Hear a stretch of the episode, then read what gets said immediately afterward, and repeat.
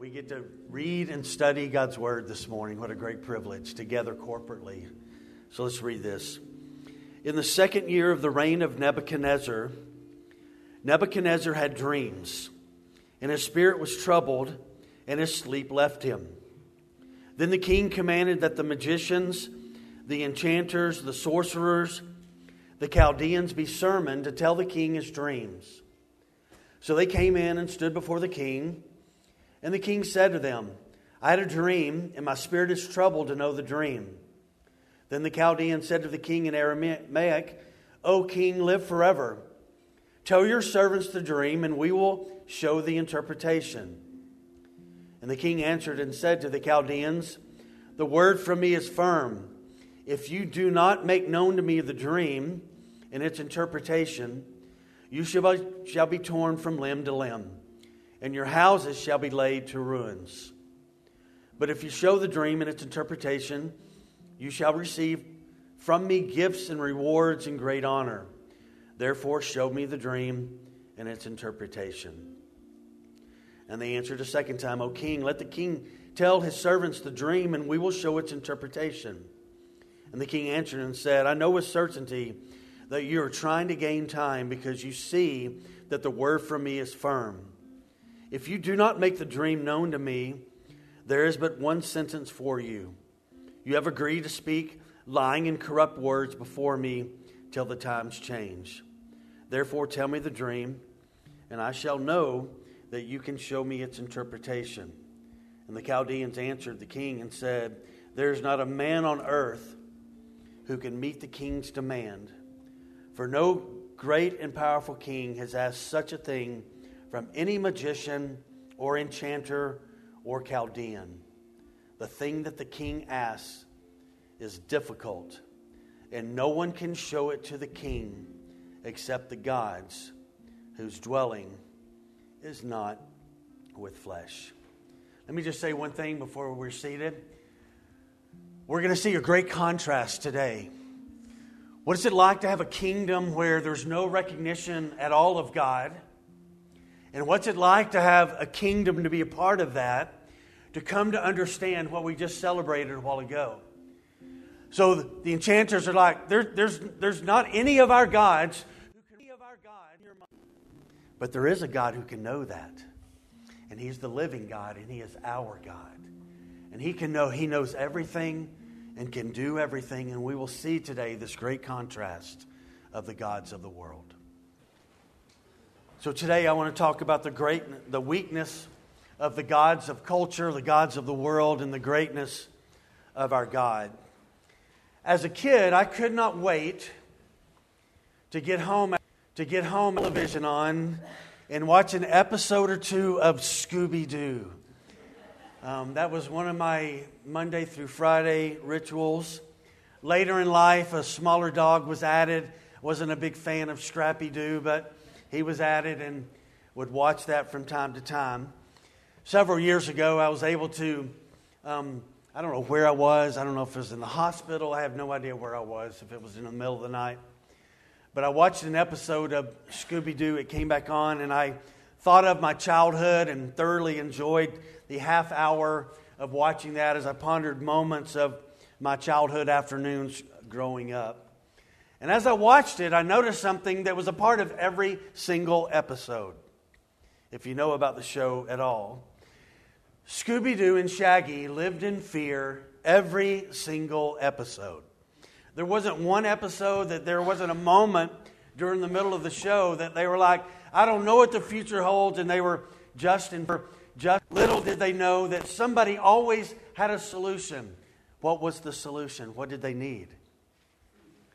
Oh my gosh, am I the only one who grew up watching Scooby Doo? They needed a Scooby what? Snack. So they needed a Scooby snack. Sometimes one was enough. Sometimes that wasn't enough. Sometimes they needed up to three Scooby snacks to kind of help them deal with things. That allowed them to be motivated to kind of face and work through what they were facing with their fear and timidity. But again, there was never a time that that didn't happen in any of the episodes.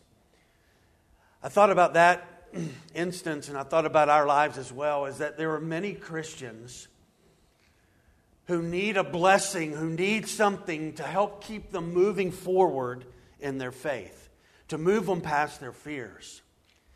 For some, it's not enough just to know God and to, to know the reality that He has made us, He has created us, He has come to die for us. They need a little bit more. And what we're going to see today is that we're going to see Daniel and also his three friends that God was enough for them. They didn't need anything else. Living in a pagan culture, living in a culture that other plan, had other plans for them, they were able to maintain their faith in spite of everything that was against them to continue and to maintain their faith. So in Daniel chapter 1, it showed us Daniel's obedience. Today in Daniel chapter 2, we will see aspects of Daniel's faith. And then in Daniel 3, it will unveil the non compliance at times that we must have as Christians to not buy into the pressure. So today we're going to see this great contrast in the lives of those who do not know God and are confused about what is around them. So therefore, they do not have peace, they do not have direction, they don't know what to do with life, they are unsettled. And we will see the great contrast of those whose lives are settled because they know God. And this is the critical aspect that we will see today. So let's get into this. Daniel chapter 2.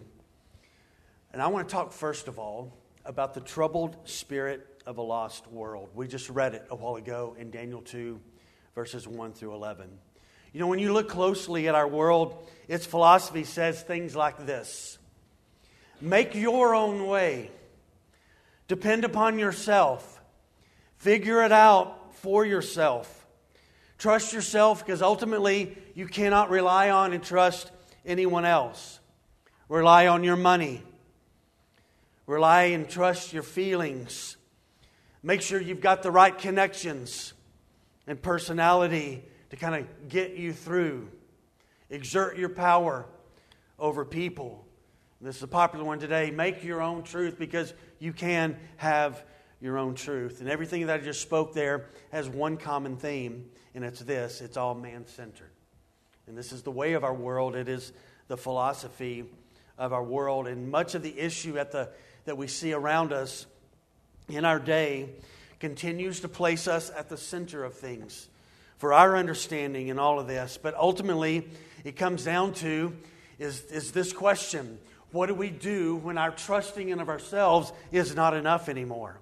And we know that there's a weakness. We know that there's an understanding that is not going to allow us to continue to move forward with God. And so the text tells us that one night Nebuchadnezzar goes to sleep, another night he goes to sleep, and he has a consistent dream. These dreams reveal to him something that rocks his world, and he doesn't understand what he's saying. He's seeing what, what's being communicated in the dream, and he is shaken to the very core of his being.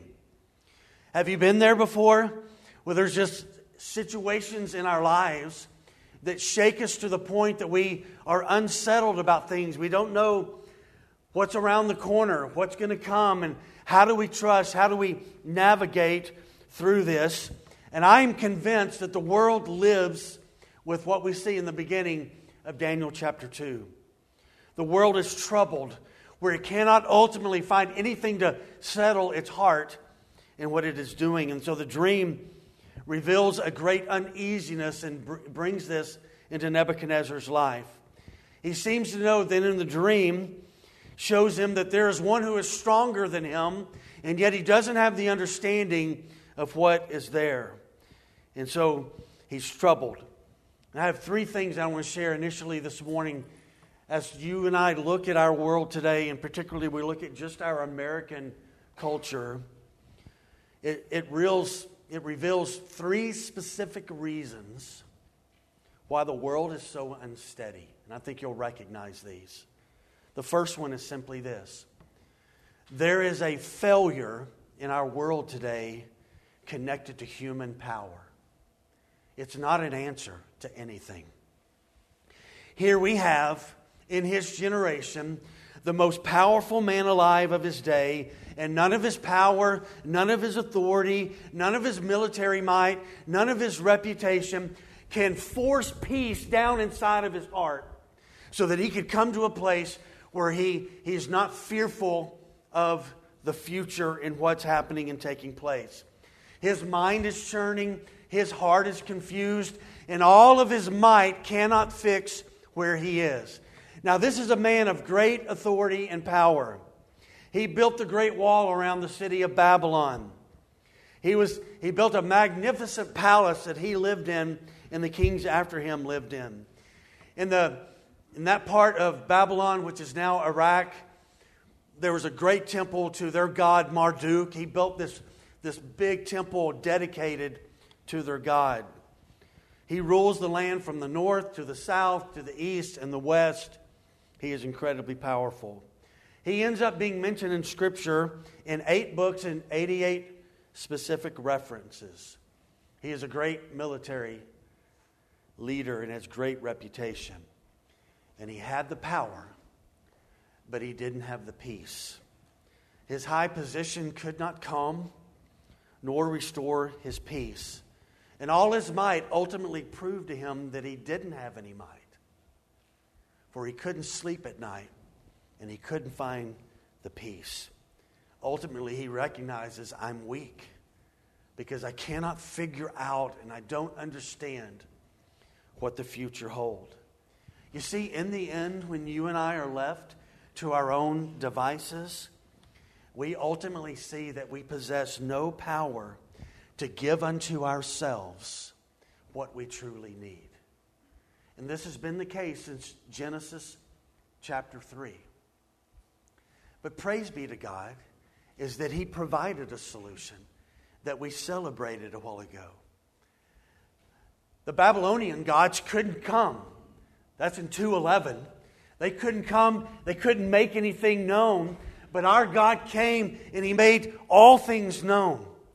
He came and drew near to us to show us who the Father is, to show us the way of salvation. He drew near. And there is a power in the world in many nations, and our nation, they still say, is the greatest nation on the earth, but we are a mess. And we still have great military power. We have great power as a country.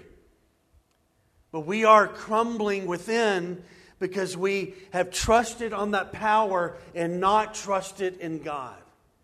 And when a nation does that, you have Babylon, you have our culture today. There is a failure of human power that cannot fix the heart of people. Second thing that Nebuchadnezzar comes to find out is that there's a failure of human wisdom. Not only is there a failure of human power, but there's a failure of human wisdom. So he recognizes I can't get an answer to this dream.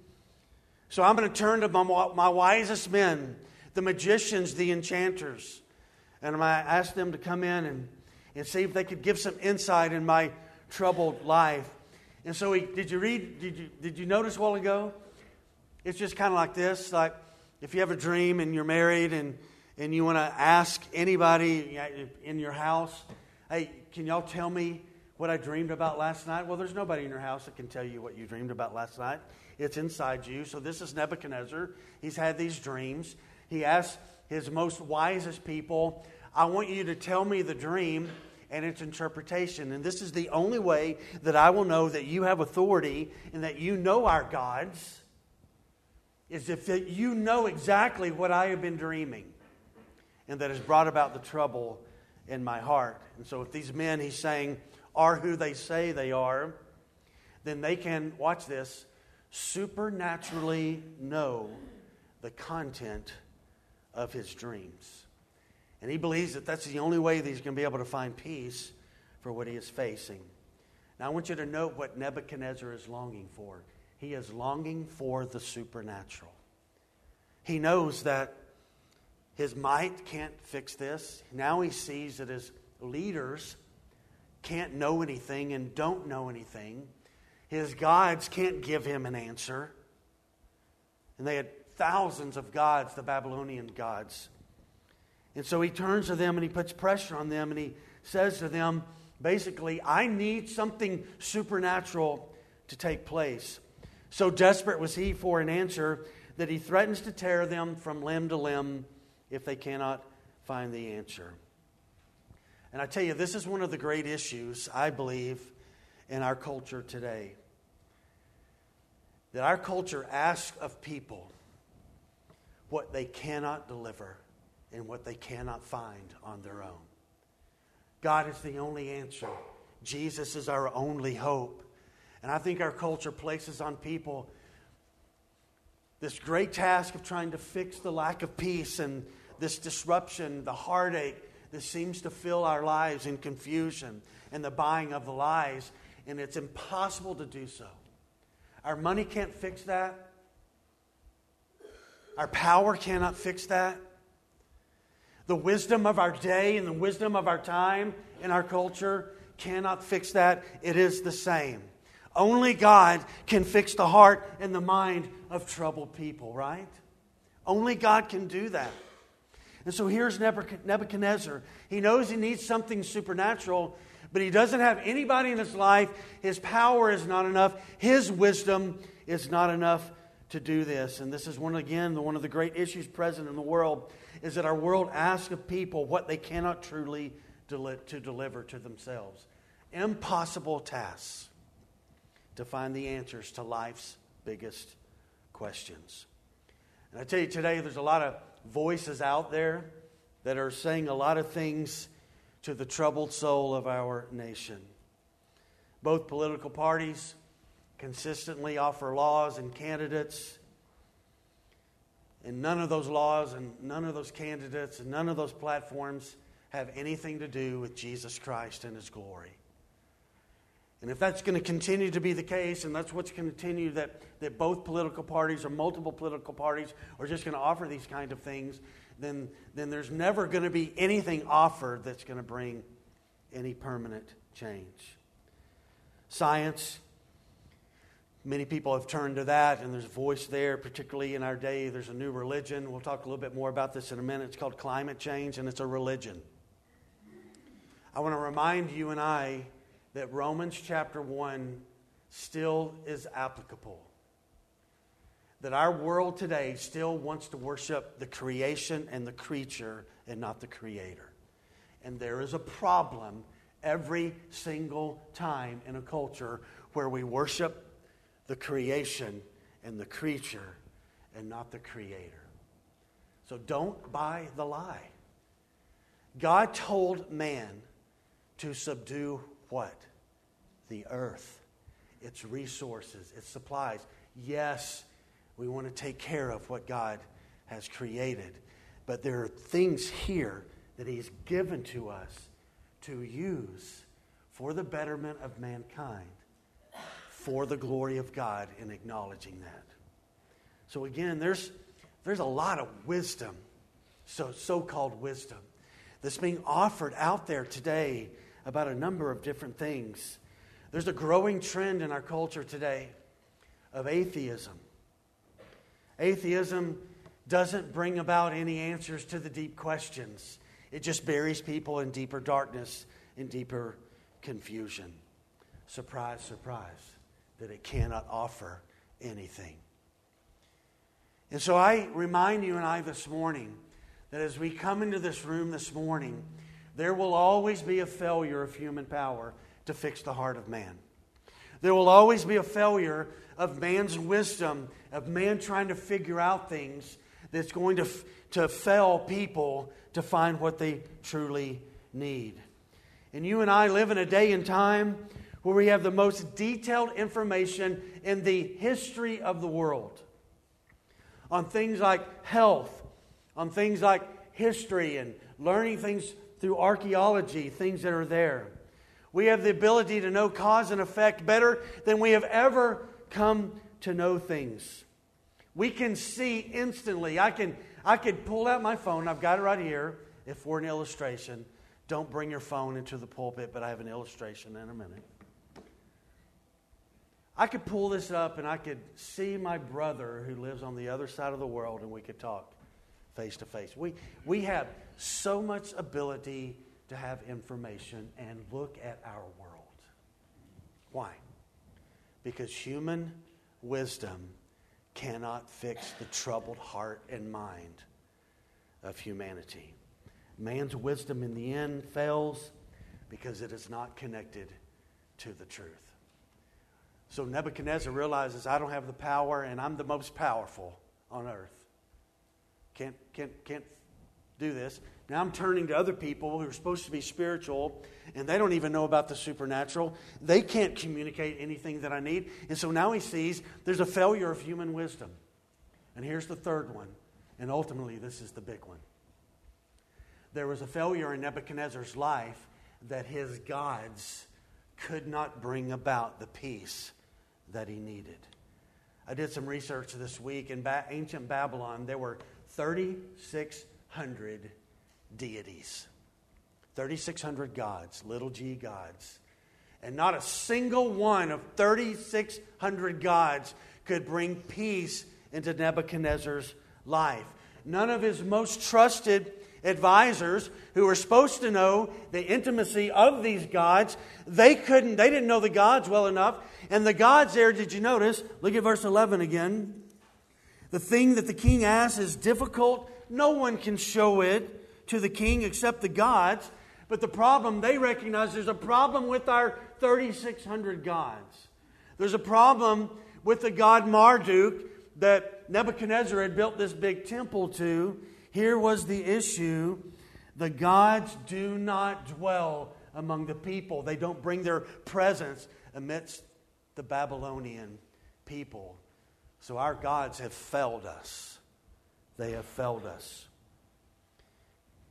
The gods didn't know what Nebuchadnezzar had dreamed and didn't have the power to communicate it to anyone. Their gods were not near. I'm so thankful that one of my one of my great thoughts always in December every year, and I'm glad I lived, got to live to another December and to, and to just glory in this. Our God came near and came in the most unusual way. He was about 20 inches long, about 8 pounds and 10 ounces. How glorious is that? And he grew up knowing what humanity was like at every age as a baby, as a toddler, as a preschooler, in his teen years, and as an adult.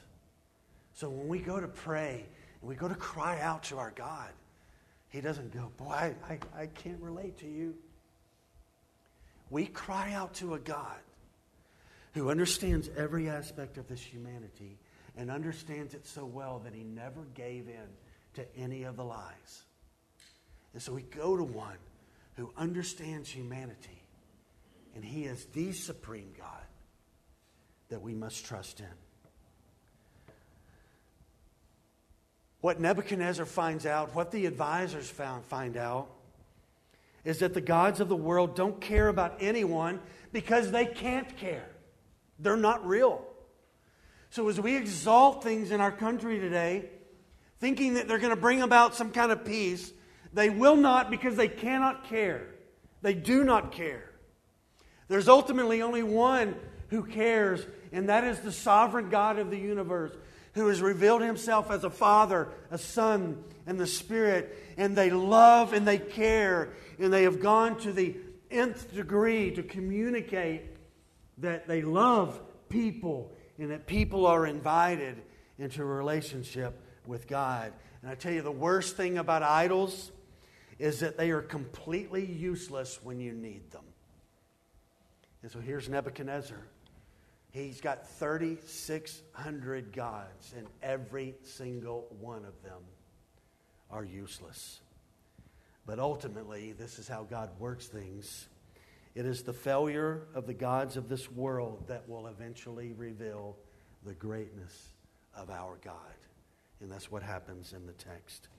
You see, our God is different. Let me share with you two verses just real quick. Isaiah 57 15. For thus says the one who is high and lifted up, who inhabits eternity. Think about that for a second. How big is God? He inhabits eternity. Then Isaiah writes, whose name is holy. And then he quotes what God says I dwell in the high and holy place. So, so listen to that. So he says, This one who fills up eternity, he dwells in the high and holy place because he's God. He's the exalted God. And yet, he does something very unique, different than the, the gods of our culture, the 3,600 gods of the Babylonian culture. Listen what Isaiah says. So he, I dwell in the high and holy place. And then God says this, and also with him who is of a contrite and lowly spirit, to revive the spirit of the lowly and to revive the heart of the contrite. God dwells in eternity, God dwells on high, and He dwells among people, broken people who need God to do a work. One of the greatest sentences that has ever been written in the whole history of the world I'll put it up there in the top 10. Listen to this sentence. And the Word became flesh and dwelt among us. And we have seen his glory, glory as of the only Son from the Father, full of grace and truth. Our God has never been defeated. Our God reigns. Our God is trustworthy. And so Nebuchadnezzar is desperate for someone bigger than him to speak into his life. As his gods and his spiritual leaders and his military might has failed him. He has a huge issue. His power and his gods are no help. And I wonder now if his biggest concern is not the dream, it's the realization that his power, his wisdom, and his gods cannot give any counsel into his life.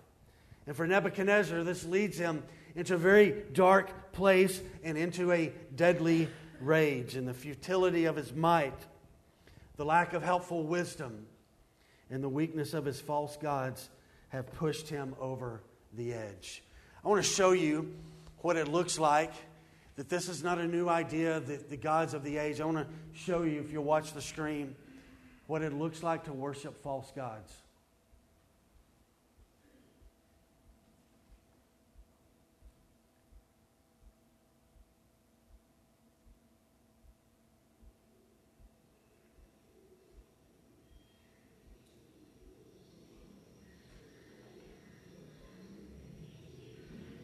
Notice him grabbing some rice.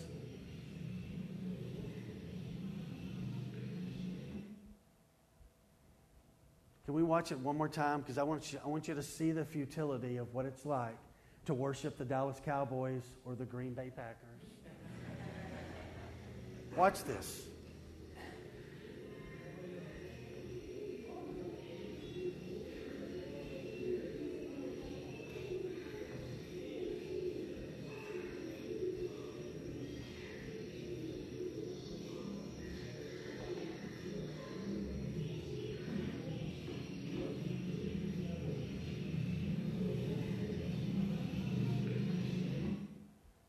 This is early morning. Tad and I were walking around in May in the city of Kathmandu. And every year I get when I'm there, I get up early in the morning and I go and I stand and I watch this same place and I see the same thing over and over again. Notice how impersonal that God is there. That God has no power, that it has to rely on somebody else to get the rice to throw onto the people to bless them. It can't even move. It cannot talk. It cannot do anything. And this is where, where you and I ought to just lift our hands right now that our God is not like that. He came to be near us, and He came to be in the midst of us. He speaks. He came near. He is coming again to be near. He brings us to Him, His children. When this life is over with, we step into His presence. And those who know Him, we will be with Him forever, for all of eternity. And this is the trouble in Babylon. This is the trouble in America today. We have these kind of gods. Now, we don't have a lot of statues here. Some places in our country do. But I can walk anywhere in the nation of Nepal and I can see that. I can go at the top of a hill in Kathmandu to the monkey temple that has monkeys walking around, that have these little statue gods in there that the monkeys go in and, and defecate on the gods.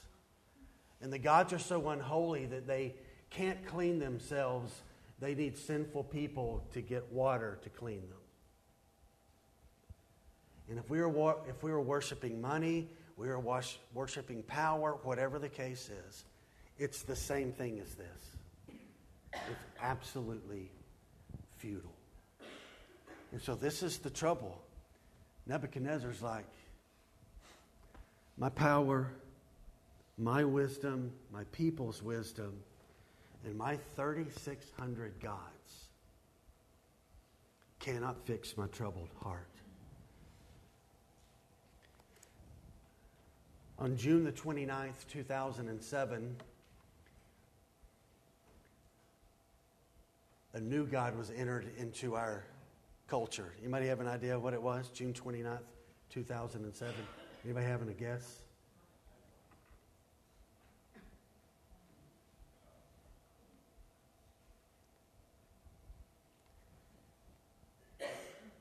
Are we better because of this? Let's be honest. No. We are dumber, more distracted, more confused. And we look at this thing and, I, and we hold it as it like it's precious. We hold this more than we hold this. Let's be honest. And so, is it any wonder that we're troubled? That we can't sleep at night? The great hope this morning is this is that our lives don't have to be like Nebuchadnezzar's. There is a hope that's there. And the hope comes now in this life of this guy named Daniel. And he has this incredible faithful life to, to be passionate about God and, and to walk with God. And, and so Daniel gets word and he hears that the, the king is mad. He's going to kill, he's going to kill all of the enchanters and the wise men in the land, which includes Daniel, Hananiah, Mishael, and Azariah. They're part of the leadership. They're going to be killed. And so Daniel hears about this. And so Daniel immediately does this. He, he asks the, the leader, okay, why is the king upset? What's the deal? He hears about it. And you know what Daniel immediately does? He goes to his three friends and he says, let's pray. What a novel idea. Let's pray and ask the living God who does hear, who does enter into the lives of people, who can supernaturally reveal things. And so he goes to them, and he in verse 14 says, And Daniel replied with prudence and discretion to Arioch, the captain of the king's guard, who had gone out to kill the wise men of Babylon. And when he hears about this, Daniel, it says in verse 17, went to his house, and he made the matter known to Hananiah, Mishael, and Azariah, his companions. And he said, Guys, let's seek the mercy from the God of heaven concerning the mystery. Daniel doesn't even know. He's, he tells, he goes into Nebuchadnezzar's presence and says, Hey, King, um, give me a date and I'll, and I'll tell you what you dreamed. He has such trust in God. So he goes to his friends and says, um, Let's pray and ask God to reveal this mystery because our God is not like the 3,600 gods. Our God is supernatural. Well, guess what God does? He reveals to Daniel exactly what it is. We don't have time to go through it. There's this big statue, it's got a golden head, it's got different aspects of the statue, and it represents the coming kingdoms, starting with Nebuchadnezzar. His head is gold. And now I want you to turn to chapter 3 now. And I want to talk about what Nebuchadnezzar does with this. In Daniel chapter 3, we see the verse 1 King Nebuchadnezzar made an image of gold whose height was 60 cubits and its breadth 6 cubits, 90 foot tall and 9 foot wide. And he set it up on the plain of Dura in the province of Babylon. Then King Nebuchadnezzar sent to, to gather the satraps, prefects, and all these people, and they were going to come out to the plain of Dura for the dedication of the image that Nebuchadnezzar had set up. Verse 3 tells us that all those people, important people, they gathered out there and they stood before the image that Nebuchadnezzar had set up. Now look at verse 4. And the herald proclaimed aloud, You are commanded, O peoples, nations, and languages, that you hear that when you hear the sound of the horn, pipe, lyre, the trigon, the harp, the bagpipe, and every kind of music, you are to fall down and worship the golden image that King Nebuchadnezzar has set up. And whoever does not fall down and worship shall immediately be cast into a burning fiery furnace. Therefore, as soon as all the people heard the sound of the horn, pipe, lyre, trigon, harp, bagpipe, and every kind of music, all the peoples, nations, and languages fell down and worshiped the golden image that King Nebuchadnezzar had set up, except for three guys. And they have a different perspective on the matter. I want to give some principles here that I think are important as we, as we begin to just kind of walk through Daniel chapter 3. So I just talked to you about the, the failure of, of my human power, human wisdom, and the failure of human gods. And I want to talk about the futility of cultural worship because that's what's happening. So Nebuchadnezzar hears, oh man, that statue, that, that head is me and it's gold and everything else is iron and clay and woo, I am awesome. How about I'm going to take this a step further? I'm just going to make a whole golden statue that's going to be dedicated in my image, the golden head in the dream, but I'm just going to make a big one and everybody is going to worship it, worship it, and he takes it further. So I want to, I want to give three principles. Why the futility? We can go to the next slide, Bailey, if you want to. Um, I want to share with you why there's a futility of cultural worship, why this is bad, what we've seen on the screen, and anything else. And I want to, I want to show you why that there is a problem to worship idols. And the first one is simply this every idol, every idol, every false god flows from men's thoughts and men's inventions. They're just inventions from broken people. Now, incidentally, you don't have a 90 foot high, 9 foot wide, 7 story building, if you want to know how tall that is. 7 story building just in the middle of nowhere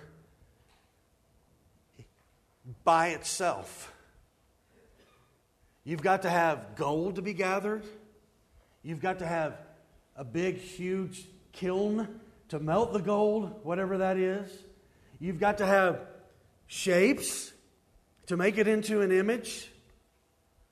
And once all that's done, it can't walk out to the plain of Dura, stand itself up. It can't walk out there. It can't call to people, Here I am.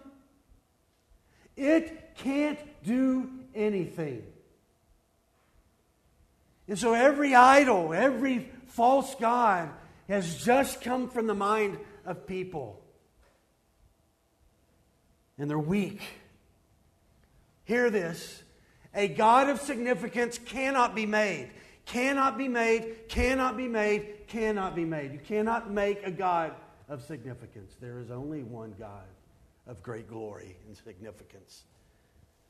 The God of glory exists in and of himself. Why is there so much brokenness in the world? Because you cannot make a God of significance to fix our hearts. All cultural gods flow from men's thoughts and inventions. Secondly, the image of the world, the images of the world, the false images need ceremonies to begin their life. Why? because they're just made by people in a factory. Or they're made in the middle of the plain of Dura. Some people believe that they, they brought this big, the mold and all that stuff out to the plain of Dura to build it there because how difficult it would be to bring it from Babylon out to the plain and to carry it out there. So they thought that they just brought it out there, and this is the, the fire that the three guys are thrown into. The images of the world need ceremonies to begin their life. The four men probably knew about the construction that had been taking place. This would, this would have taken some time to build something that's 90 foot high, made of solid gold, and 9 foot wide. And I wonder what they talked about from time to time as this is being built. Because you know that they would have talked about it and just would have thought about what in the world is happening and taking place. Note this that this fake God needs lots of pomp and circumstance as it begins its purpose and it begins its so called life. You know, when Jesus came, it was in the most humble of circumstances, deep humility, when Jesus came. A few shepherds out in the field got a message from some angels to go into Bethlehem and to see the glory of this happened. Listen to this. Everybody, everybody with me? Say amen if you're with me. Amen. Okay, listen to this. God doesn't need loud ceremonies. I remind us this morning our God, in and of himself, exists, has always existed. Try this on our pea brains. He has never had a beginning point. God has never began. He just is. He is I am. So th- this morning, we could dance around. That's not us. Can you imagine Life Point Fellowship dancing around with tambourines? I'm not saying that any of that's wrong. I'm just saying this God doesn't need that. He doesn't need pomp and circumstance. What does God want? He wants hearts that are contrite and broken before Him, that authentically want to worship and glory in who He is. False gods that will take place in this country today in stadiums that have names and logos need lots of sound and applause and all of that. God needs none of it and deserves all of it, though. Every bit of the worship. It's interesting when you read about the early church. Acts 2:42 says this, they devoted themselves Listen how listen how crazy they were. They devoted themselves to the apostles' teaching, to fellowship, to breaking of bread, most likely um, Lord's Supper, gathering around that, and the prayers. That's what they did. And they turned the first century upside down without a bunch of pomp and circumstance. Authentic, changed people walking with God. Here's the third thing about the futility of cultural worship is that it's just an idolatrous image. It is not a living, real king. It's not real. To give it significance, they make it tall, they make it wide and expensive, but the issue is it's not personal. It's been made by human hands over a period of time, and it can't do anything but stand there, the statue that's made. All it can do night and day, night and day, night and day, day and night is stand there and do nothing. It can't speak, it can't reach out, it can't extend forgiveness, it cannot do anything. And when Jesus came, I said it earlier, our God came and he was probably about 20 to 21 inches long. He was probably 8 pounds, 6 ounces, 8 pounds, 12 ounces. God came near in great humility not tall, not out there. And he came to love. I tell you, pride leads to wasteful extravagance over that which is not real. Bailey, would you put the next screen up? This is, um, this is a real place. This is probably what it would have looked like. Part of this is still standing today, they believe. Go to the next slide. This is the remains, probably on the far left, top left there, of what the thing. This is in the plain of Dura in in um, Iraq today. Some of the ruins there, probably where this stood. It was about 40 foot. Um, it was about 20 foot high, and it was about 40 foot wide. So this is probably where it was. This was a real place. This was a real thing, and it's futile to worship the images of the world.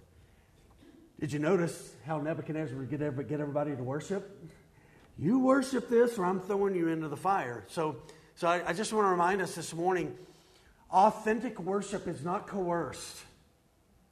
It comes from the heart that loves the glory of God.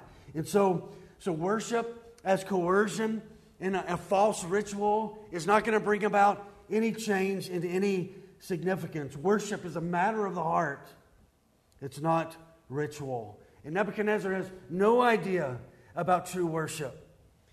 Forcing people to worship is not going to bring about authentic worship. And so, but he thinks that that is the case. The enemies of God are always going to make every effort to make idolatry seem normal, even in the church. But three guys, we don't know where Daniel is. We don't know if he's off on some official business. We have no idea where he is, but he's not around. And there are three guys out there, and they are not going to bow. Look with me in verse 8. Therefore, at that time, certain Chaldeans, they're the worship police, came forward and maliciously, maliciously accused the Jews. They declared to King Nebuchadnezzar, O king, live forever. You, O king, have made a decree that every man who hears the sound of the, the horn and every kind of music shall fall down and worship the image. Verse 11. And whoever does not fall down and worship shall be cast into a burning, burning fiery furnace. But there are certain Jews whom you have appointed over the affairs of the province of Babylon Shadrach, Meshach, and Abednego. These men, O king, they don't pay attention to you. They also don't serve your gods, and they don't worship the golden image that you have set up. 13. Don't cross an angry, prideful, powerful person. They get mad. You ever had a boss like that? You ever had somebody? Boy, don't cross them. Look at 13. Nebuchadnezzar, in furious rage, commanded that Shadrach, Meshach, and Abednego be brought. So they brought these men before the king, and Nebuchadnezzar, Nebuchadnezzar answered and said, um, Is it true that you don't serve my gods or worship the golden image that I have set up? So here I'm going to give you another chance, 15, verse 15. Now, if you're ready, we're going to get the pomp and circumstance going again because you got to have music to honor God and honor my gods. We got to we got to kind of get get the mood going. Listen, to church, look up here. I love music. I love music. But if we have to have music to get us going to worship God, we've got problems. He's enough. Use music, use prayer, use fellowship. But God, in and of Himself, amen, is worthy of every ounce of energy that we give to magnify Him. And so Nebuchadnezzar's like, we're going we're going to get the band going. And I'm giving you guys another chance to bow down. But if you do not worship, we're not going to have a tribunal. We're not going to court. You will be immediately cast, last part of 15, into a burning fiery furnace. Now, note what he says here. And who is the God who will deliver you out of my hands? I'm Nebuchadnezzar. There's not a God on the planet who can deliver you from me. Ha. We just lived through several years of powerful people mandating things to us in our lives and telling us what to do. We will continue to live with people mandating stuff to us, not just about that area, but it will continue to be the case because the gods of this world and Satan, the liar, is going to continue to make idol worship appear as normal as he can. Because if he can do that, then we will buy into the lie and we will not worship and exalt the living God. So they try to coerce them and to force them. And a challenge is made, and they are forced and they are challenged, and they just say this We refuse to make man the guide of our life. We're not doing this, Nebuchadnezzar. Secondly, we're, gonna, we're not going to give our lives to what's false and, and not true. We are not going to serve your gods. Thirdly, we are going to refuse to exalt idols that are made up by men. We will not do that. And Nebuchadnezzar, in rage, brings them before him and, and he gives them this other opportunity that they would kind of recant and do something different. You know, Luther, during the Reformation, was brought to a place called the Diet of Worms. He was teaching that it was not works, it was not the Catholic Church that saved you, it was justification by faith in God alone. That was it. Christ was enough. And as he stood there on trial, he said, Unless I am convicted by Scripture and plain reason, my conscience is captive to the Word of God. I cannot and I will not recant anything. For to go against conscience is neither right nor safe. God help me. Amen, he said. In World War II, there was a guy, in World War I, there was a guy named Martin Niemöller, and he, he was a great leader, and the German people, when that was over, held him in high esteem. Eventually, Hitler comes to power, and Niemöller knew exactly what Hitler was like. He could see through the facade, and he opposed. And as they, Hitler began to arrest people and put them in prison in concentration camps, Niemöller, this great hero of the German people, began to go to the prisons and concentration camps to visit the people and minister to them and to encourage them and to be there with them. Hitler knew that if he could convince Niemöller to come over to his side, it would help Hitler to not have as many problems as he was having as he was continuing to come to power. So he sent a former close colleague to Niemöller, who had been arrested, now was in prison himself for his opposition to Hitler. When the colleague came in prison to see if he could change Niemöller's mind and if, if Niemöller would now support the Nazi cause. When the man came to see him, the one time friend said, Martin, Martin, why are you here? What are you doing here? To which Niemöller replied to him, My friend, my friend, why are you not here? Why are you not here taking a stand against what is evil?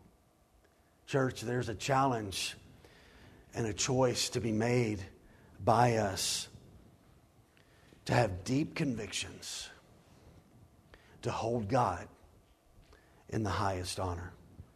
Look at verse 16 through 18 now.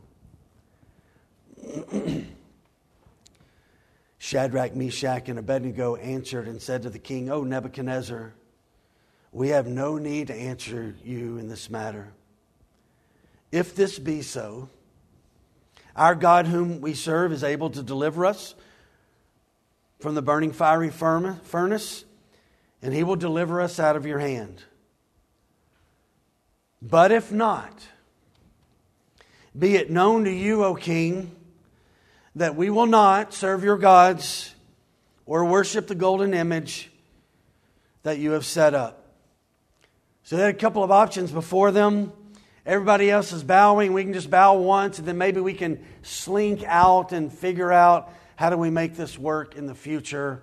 Let's just bow just once, and then we can, you know, in our hearts, we can say, we don't really mean it, we don't really mean it, we don't really mean it, but we bow anyway, and then we'll figure out what to do. That was one option. They could have thought to themselves, if we don't bow, we've got these significant positions, we're going to lose them. I mean, we are officials, people of power in a foreign country. But for the three men, there was no price nor any threat that would change who they were on the inside or their love for God. George Washington once said this Few men have the virtue to withstand the highest bidder. And I think in our lives, we just constantly offer stuff, offer stuff, offered stuff that would compromise our faith, and we must be aware of the drift. A great danger for us is that we would rationalize under pressure and drift from truth for matters of convenience or safety. But the supremacy of God matters in every matter. And their passion was that they would not give idolatry any kind of place in their lives. Deep seated convictions inside the heart of God's people for their love from them will lead and breed a great bravery among the people of God. And regardless of the external pressure that they were facing, It is the great trust in God that will sustain us in the midst of the pressure. They have total confidence in God. They have, by the way, they have no known confidence, precedent, no known precedent of anybody being thrown into the fire and surviving it. And yet they're going to trust anyway. So they have no hesitancy, hesitancy at all to give in and to bow. You see that in 16. They have no worry over God's authority to save. He can save. They know He can save. Verse 17, verse 18. As they do this, they're not demanding God that He's got to do what they want Him to do. We need to hear this this morning. God is not our servant, we are God's servant. If it was the other way around, if God was our servant, we could just boss God around to do what we wanted Him to do whenever we wanted Him to do that. But we are servants. They get that and they realize this. And I say this in every one of our lives, we need but if not statements. We need but if not when we come to places of pressure. And these men have that. They're like, we want you to understand and we want you to know that Nebuchadnezzar, you've got to do what you've got to do. You're the king. But we won't serve and we won't worship the golden image. Their faith was not threatened by a fire or a fired up king. They were going to keep their eyes on Jesus. I read a book a number of years ago and wrote down the quote in it. It's called Disappointment with God by Philip Yancey. And in that, he writes Saints become saints by somehow hanging on to the stubborn conviction that things are not as they appear, and that the unseen spiritual world is as solid and trustworthy as the visible world around them. So Nebuchadnezzar, filled with fury, expression on his face changes. Verse 19 says, and he orders the three men after he's ordered it to be hotter, seven more times hotter than what it was.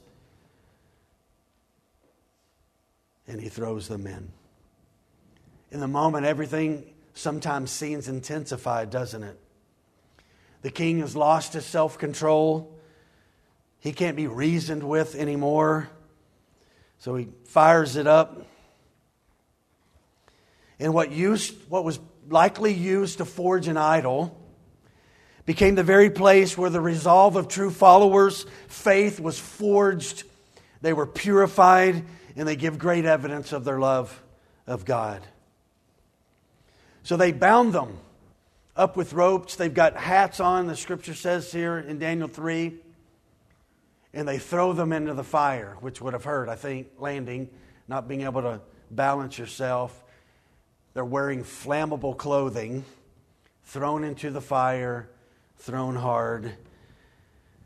And you can see that the men that throw them in there, it's so hot that they're burned up and it kills the soldiers that throw them in. We can see the outcome of the soldiers, they burn, and the outcome of the servants of God, they are preserved. I have good news this morning God will preserve his people. He will preserve his people in the fire, they don't feel the heat. They can breathe. They're walking. They're talking. They can stand and they can hear. And something unique happened. Nebuchadnezzar came to the door and he looked inside the door. And they knew they threw three men in there, but there's four in the fire. Many people believe this is an Old Testament revelation of Jesus, that Jesus is in the fire with them. It's called a Christophany.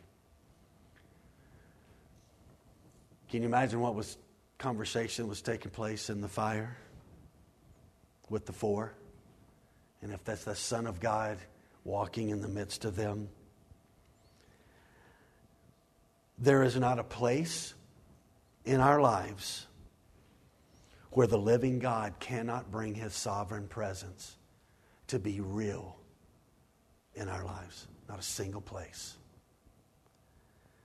And these men come to know that that it is the indwelling presence of God that makes every bit of difference in our lives. Sometimes, though, not everything works out perfectly. We can read it in history, we can read it in the Bible. Some faithful men and women cost them their lives. God kept them safe in this setting, and this is fully in line with what Isaiah previously wrote. Listen to these words 43 2. When you pass through the waters, I will be with you. And through the rivers, they shall not overwhelm you. When you walk through fire, you shall not be burned, and the flame shall not consume you. I wondered, did they quote this verse that afternoon while they were in the fire? We can count on God's presence, for He is with us. Now, God has never, listen to this, we're almost done. God has never promised us to take us around the waters or to make sure the fire remained far away. But He did promise to be with us and to walk with us and to be with us and to get us through the other side. Now, that does not mean that every person who's persecuted survives the persecution. We know that's not true. And yet, it's interesting. in verse 28, Nebuchadnezzar answered astounding words. this pagan king who's got 3,600 gods who can't help him said, Blessed be the God of Shadrach, Meshach, and Abednego, who has sent his angel and delivered his servants who trusted in him, and set aside the king's command, and yielded up their bodies rather than serve or worship any God except their own God. Therefore, I make a decree. Listen to this pagan king. Any people, nation, or language that speaks anything against the God of Shadrach, Meshach, and Abednego, they shall be torn from limb to limb, and their houses laid in ruins. For there is no other God who is, listen to this, Nebuchadnezzar says this, for there is no other God who is able to rescue in this way. The living God is different. And it is at this moment when Nebuchadnezzar discerns and discovers how small he is before Yahweh. He's different. The king goes from great anger to great adoration and affirmation of God. God is the supreme one who reigns over all. So, what resulted from this? This we'll finish. What resulted from this?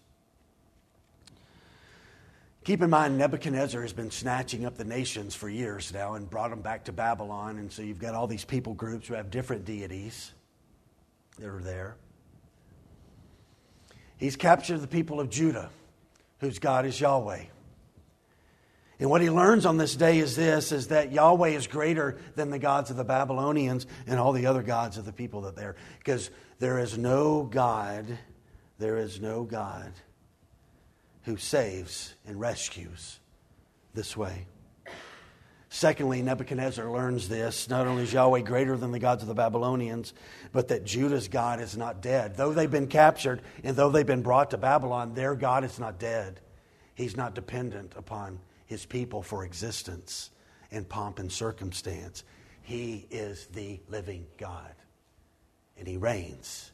And Nebuchadnezzar sees it in that moment. And those of you watching at home, come next week, but I'm going to leave the screen. there has never, ever been a God who has rescued like this. Never. And as Nebuchadnezzar makes this statement, it's a picture that our God will continue to do that because why? Our God is the rescuing God, He is the saving God. And He can be trusted because He came and He knows and He's powerful and He's so kind, so loving, He is so good, He is so personal that He changes and transforms people like us. So I point to it again today. Look at it. Look at it, church. And hear Nebuchadnezzar's words There is no other God able to rescue by the cross. Praise his name. Exalt his name today for the King that he is and the Savior that Jesus is. Let's pray.